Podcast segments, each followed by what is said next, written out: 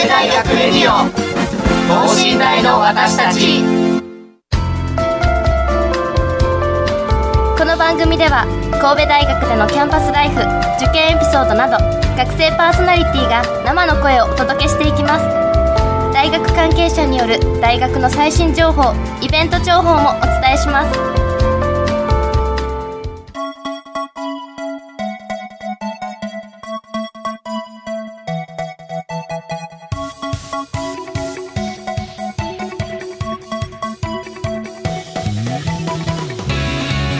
はい皆さんこんばんは。文学部1年の八坂貴弘です。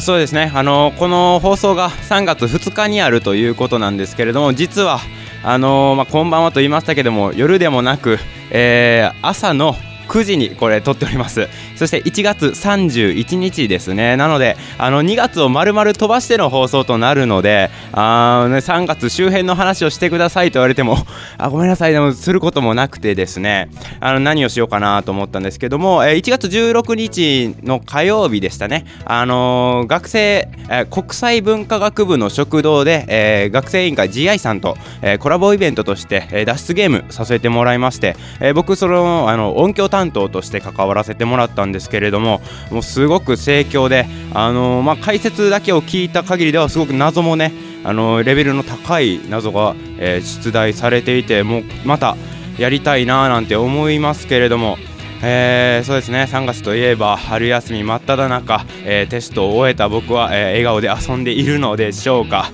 えー、まあまああのテスト期間直前ということでね、え不安なところもありますが今今夜も始めていきましょう。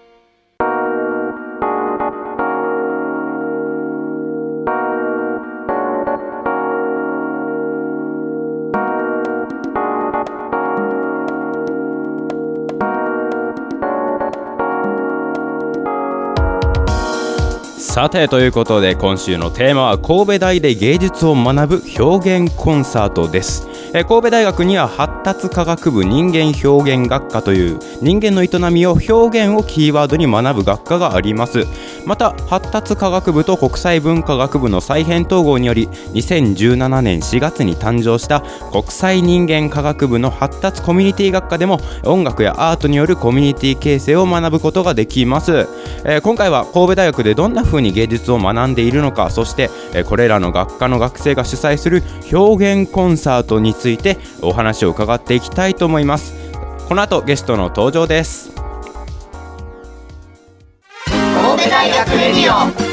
等身大の私たち。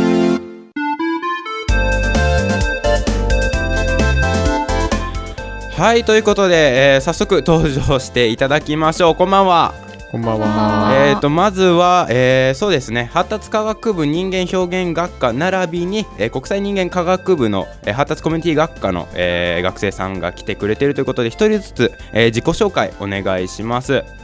こんばんは、えっと、表現コンサートで代表しています発達科学部人間表現学科2年生の宮崎京香と申します国際人間科学部発達コミュニティ学科の1回生の田辺里奈です。よろしくお願いします。発達科学部人間表現学科2回生の後藤俊生です。はいありがとうございます。このお三方と一緒にやっていきますけれどもあのー、再編統合によって発達コミュニティ学科っていうのができたそうですがこれは今まであった発達科学部人間表現学科さんとは、えー、また別のことを結構違ったことをやってるんですかねそうですね。はいはいはい。じゃあまず発達科学部人間表現学科。それ長いですね。いちいち言ってますけども。えっとこの学部学科が、えー、どどういうことをしているところかっていうのを説明お願いできますか？えー、その人間の表現というものをこう、はいはい、いろんな角度からこう突き詰めていくっていう学科なんですけども、はい、まあ主に音楽分野とか美術分野で舞踊の分野があって他にもこうメディアとかはいはいはい。感性の面だとかというこうさまざまな角度からこう表現というものを研究するという。はいありが学科でございます。ございます。で、えー授業はどのようななんか特色のあるような授業っていうのはありますかね？特色のある授業、はい。えっ、と私が一番印象に残ってるのが入学してすぐに受けた美術の授業なんですけど、はいはいあの自分が思うままに絵を描くっていうことで、えっと目隠しをして絵を描くっていう授業があってはいはいはい。それがすごく印象に残ってます。あの音楽とかびあの美術とかから表現というものを見ていくということだったんですけどもそういう実技系の授業っていうのも多いんですかね？そうですね。なんかピアノ弾く授業とか歌を歌う授業もありますし、はいはいはい。と実際に舞台を作る授業も今受けていたりしへー。ます。面白そうですね。じゃあうん座学とかいうのは少ないんですかね？たあったりしたら例えばどういうものが？えー、そうですね。感感性をこう例えばこう自分と周りの環境ってはいはい。いう面からこう普段当たり前だと思ってるようなことが実はこう当たり前じゃないんだよみたいな、はいはいはいあとははいこう普段こう実技でやっているような音楽とかいうのをその歴史とかですよね。むこうこういう流れではいはい。はい今の音楽が形成されてるとか、音楽史とか美術史とかそういう面ですかね。そうですね。はい。はいはい。ありがとうございます。そしてえー、と国際人間科学部の発達コミュニティ学科。こちら2017年の4月からある新しい方ですね。ではどんなことをされてるんでしょうか？私たちの学科は先輩方がさっき言ったように表現系の授業に加えて、心理学とか、うん、社会問題について学べるはいはいはい。なんか幅広い授業の選択の幅がある学科になってます。はいはいはいはい。それであそれはもう国際文化学部との統合による影響というか。そうですね。だから国際問題を考えたりとか、あの海外研修が必須になっているっていう特徴もあります。なんかさらに幅広くなったような感じですね。そうですね。で今まであったような実技の授業とかもあるんですかね？はい。私たちも2回生の先輩方と一緒に授業を受けたりしてます。はい、ありがとうございます。えーそれそのまあ入試があると思うんですが、えー発達科学部の人間表現学科の方はどういうあの入学試験で入られたんですかね？えっと私は音楽受験なんですけど、はいはい。えっとセンター試験に加えて、えっと、音楽の、えー実際の演奏とあと筆記試験とあと学科試験自分が好きな科目の試験を受けて入りましたで音楽試験というのは何をされるんですかね？えっ、と歴史だとかあとはいはいはい。超音って言って音楽のメロディーの書き取りだとかへそうーいうものがありますで聞いた音を楽譜に起こすみたいな感じですかね。すごいですね。あで、えーそれが、えー発達コミュニティ学科では変わったんですかね？入試の形式というか。そうですね実技系の入試スポーツとか、はいはいダンスとかスポーツがあるんですか？入試に。スポーツもあってスポーツダンス絵を描くアートはいはいと、は私が受験した音楽受験のような実技が栄養入試っていう形になって、い。はいはいはい。あの秋から受験が始まるんですね。ではあ11月と12月で一次試験二次試験と受けていって、はいさらにセンター試験を受けるっていう流れになってます。はいはいはい。じゃあその音楽で、えー受けられたんですよね。はいでじゃあその形式とかいうのはまあ超音とか。そうですね。同じことをやってるんですけど時期とか形式が異なってます。はいはいはいはい。ありがとうございます、えーここまでで発達科学部人間表現学科と、えー国際人間科学部発達コミュニティ学科について、えーあー話してきましたけれども、えー今週のテーマですね、えー表現コンサートというものがあるそうですがそもそもその表現コンサートってどういうことをなさっているんですか？えっと表現コンサートでは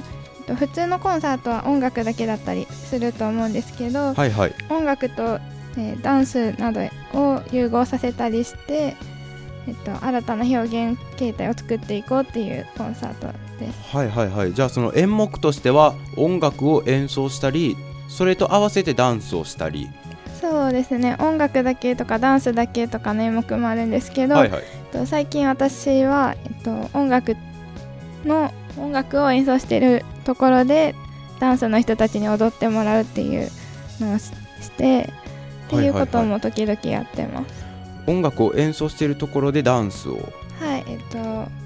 実際に演奏してるのに合わせて即興で踊ってもらうっていうのをあ即興で？即興でしたはあ。今回は。すごいですね。あとこの表現コンサートに、えーそうですね。実際に出られたというのは方は？はい。あ全員ですね、はい。ありがとうございます。じゃあその時は何をされましたかね？私はバイオリンの演奏をしました、はいはいはいはい。僕はその映画のある人あの一節の曲を使ってもうソロで踊らせていただきましはいはい。映画音楽と一緒にソロで踊りを。はい。あたそれも自分で振りを考えてはいはいはい。やりましたありがとうございます。結構いあの表現に関してはもうさまざまなことができるようなバーということでいいんですかね、はい。えー面白いですね。でこの表現コンサートですがこの企画や運営っていうのはどのようになさってるんでしょうか？うん全て自分たちで行っているんですけどはいはいはい。とどういった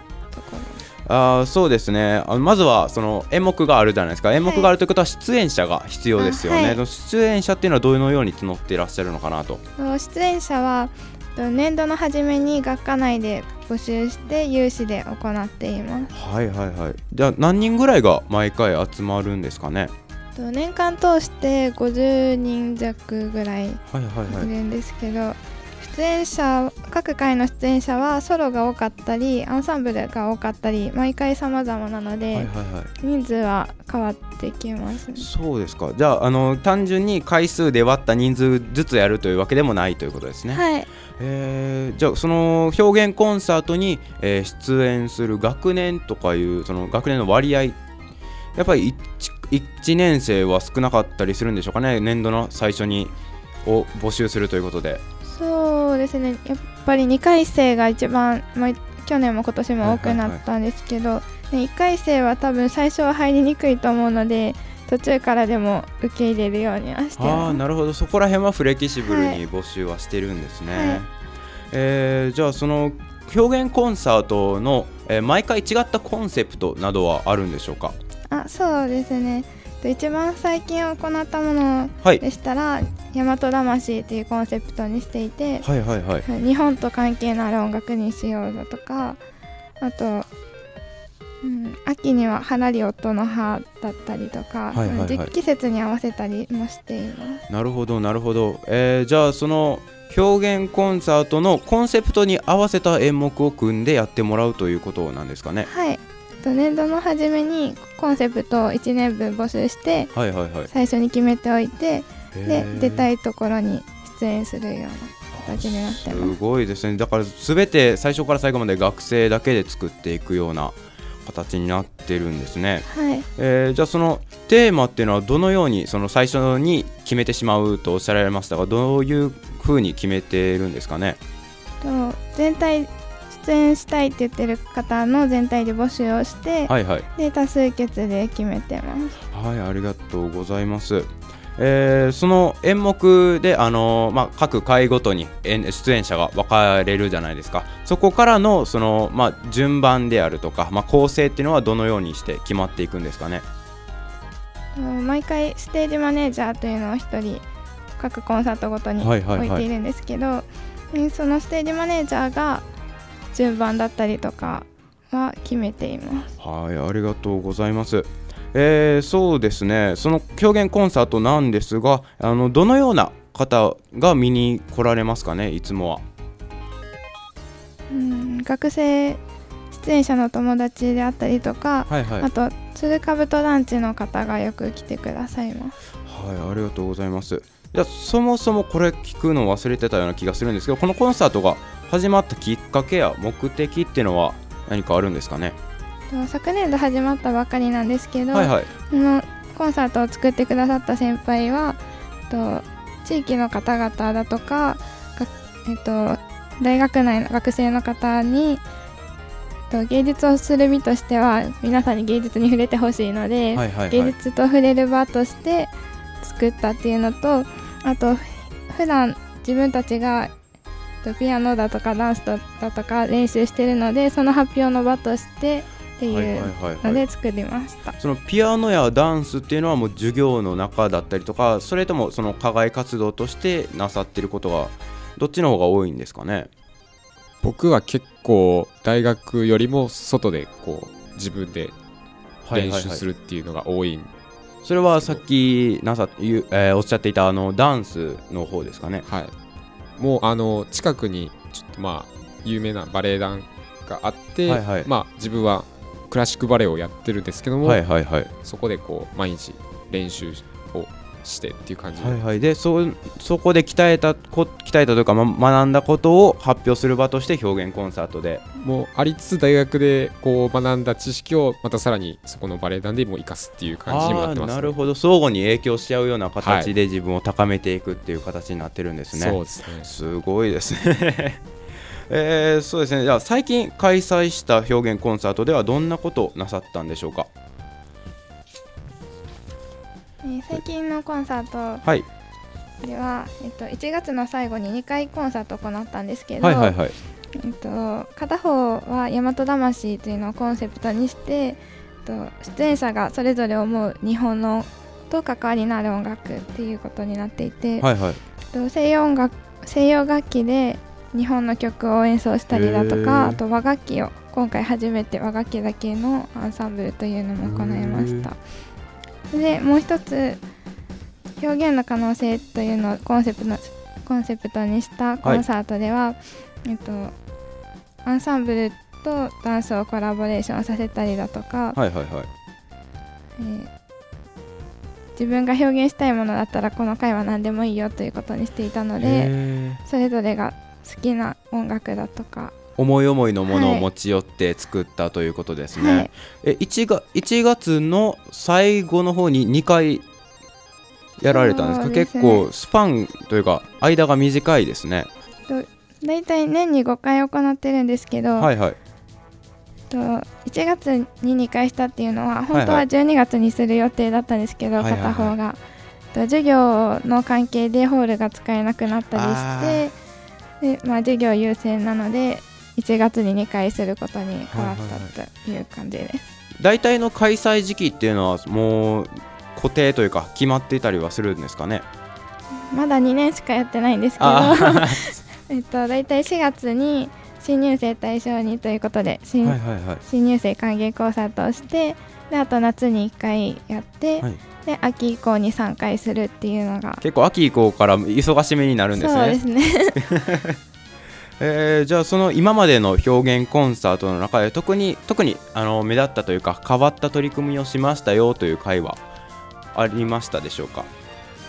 それともあのそれか、あのー、まあ、自分が参加した表現コンサートの中で一番思い入れの深いというか、あの記憶に残っている、まあ、演目であったり演出であったりとかいうのはありますか？なんか昨年度なんですけど、はい、なんか劇と美術と音楽をコラボレーションみたいな形でしている演目があって、はいはいはい、劇も自分たちで話のストーリーとかも作っていて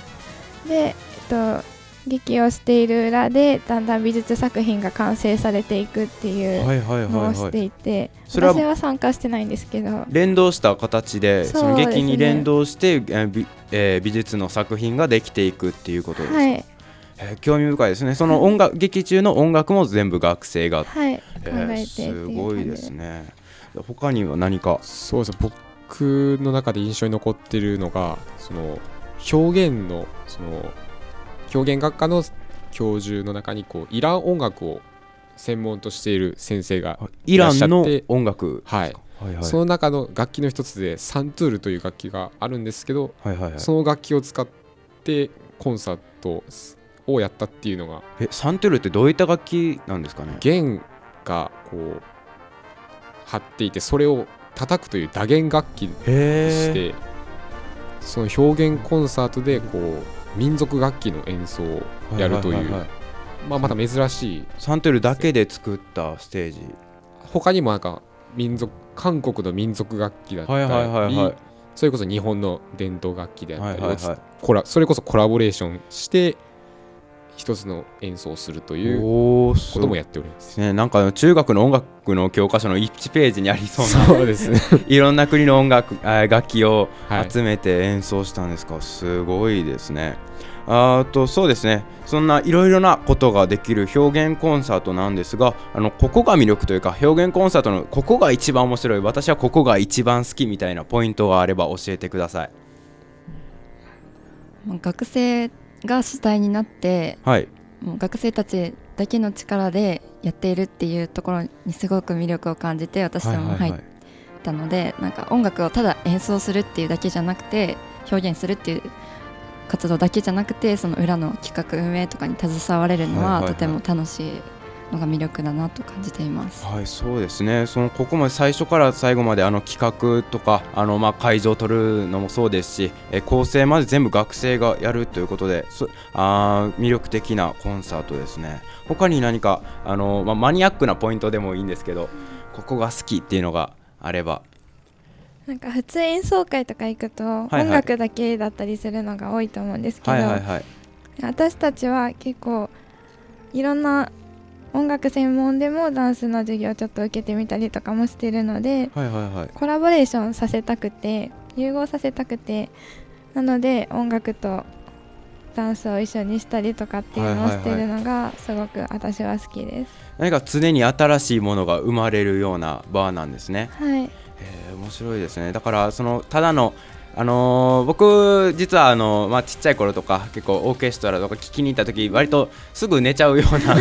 人間だったんですけどそんな人でもまあ飽きずにというかあのまあ見て聞いて楽しめるようなコンサートになってるんですね。はい。はい。何かありますか？そうですね。まあ、まあ、さっき宮崎さんも言ってましたけど、やっぱこう、表現学科はこう、それぞれのスペックは持ってても、それをこう、出す場がやっぱ少ないので、はいはいやっぱ表現講座とこう年に5回ぐらいやることによってこうそれこそ自分のスペックがまたさらに磨きがかかるという、はいはいはいはいそういうのでまあ僕はき好きですね。ね、他の分野とのコラボレーションがあるって話だったんですけどその他の全然違うことをしている分、あのーまあダンスをされていたらもしかあの美術を完成させるであったり、まあ、はい音楽であったりからすごく刺激を受けたりすることもあるんでしょうか？そうですね。なんかこう去年か一昨年ぐらいにこう、はい。絵をこうた背景に立ててそこでこう踊るということも一回やってて、まあ、僕はそれには参加してないんですけど、はいはいはい。そうその他の分野とコラボすることでそいろいろ楽しいというか新しいいいものが生まれていく、はい。あーなかなかこう聞いてるだけでも行きたくなってきましたね、えーじゃあここら辺であの今後予定している企画などはありますかね？うんとりあえず今年度のコンサートを終えたばかりなので、はいはいはいまだ来年度のことがまだ詳しくは決まってないんですけど、はいはい。とりあえず新刊コンサートはしたいなということで、はいはいはい。4月に1回コンサートをしようと思っています。はいこっちの新刊コンサートの出場者とか出演者っていうのはもう決まってるんですかね？これから決あこめるれからですか？はい、頑張ってください、はい。えーで、まあ、4月に新刊コンサートがあるということですが、えー来年度もまあ1年間表現コンサートをなさるですよね。はい。でそこでまあ自分としてその自分が出演者としてやりたいことであったりとか、まあ、運営側としてこういうものを作っていきたいなっていうのがあれば、えー聞かせてください。えー、と私は結構い何回も出てていろいろやってるんですけど、はいはいはいこの前ダンスとコラボしたのがすごく楽しかったので、はいはいまたそういうことをしたいなって思ってます。はい、ありがとうございます。他何かありますかね？えっと私たちの新しい学部の代が引き継ぐにあたって、はいはい。あのもっと実技で入った人たちだけじゃなくてもう音楽や企画運営に興味があるっていう人をもっと引き込んだりとかあと会場をもっとダンスがしやすいような今は演奏室はいはいはいはい。演奏するための部屋でやってるのでちょっとダンス狭いなっていうのありますよね。そうですねちょっとこうあくまでもこうピアノを最初その表現講座とか始まるぐらいの時はこうピアノが主だったんですけど、そこからだんだんこうや踊りもしたいっていう人が増えだしたのはいでちょっとホールでは狭いかなという。はいなのでちょっともうちょっと広いスタジオがあるので、まあそこでもやりたいかなと。ああなるほどはい。なるほど、そこを使ったりしたりもアアートの人と関わったりして、はいはいはい。もっといろんな人を巻き込んだコンサートにできたらいいなと思ってます。そうですね。より広いとこ取れたらあの、まあ、表現の可能性であるとかいろんな人に来てもらえたりしてますもんね。えそのどこで、えーなさってたんですかね今までは。そのどこのキャンパスであるとか、発達科学部のキャンパス鶴ヶ部と第二キャンパスに。あーあの標高が高いところそうですね。一番上ですね。の、えっと、音楽を主にしているシートという建物があって、はいはいはい。その中にホールがあるので、そこで行っています。じゃあ今後はもっとあの広くて標高の低いところで そうですやってねいただければいろいろねいろんな人が見に来れたりはい。でき,、できそうですよね。何かこんなこと俺はこんなことまだやってないぞとか。まあ、僕はそうですね。まだ音源でしか踊ったことがないのでそれこそ生演奏で踊ってみたいとは思います、ねあじゃああの今までその、まあ、生演奏で演劇とかなさってたとすると結構その狭いホールはパンパンだったんじゃないですかね。そうですね。なんか狭いスペースで踊れるタイプの踊りの人しかまだやったことがない。はいはいはい。じゃあまあ来年の一層の、えー表現コンサートの発展というかあの、まあ、みんながね、えー楽しめるすごいいろんな表現を楽しめる場になることを、えー期待していますので頑張ってください。ありがとうございます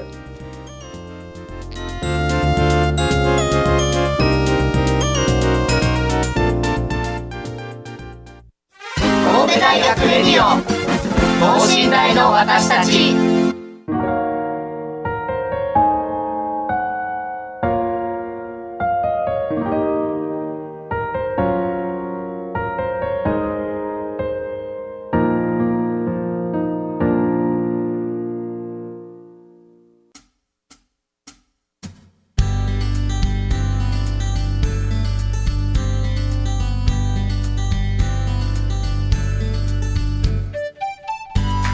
はい神戸大学レディオ等身大の私たち、えー今夜も、えーお別れの時間がそろそろ参りますが実は、えー来週の3月9日は神戸大学前期の合格発表になっているんですねそして3月12日が、えー後期試験が、えーあるんですけれども、あのーまあ、受験生に向けてというか、あまあ、未来の後輩に向けて、えー何かメッセージなどあれば。えー大学生活本当に楽しいので、えー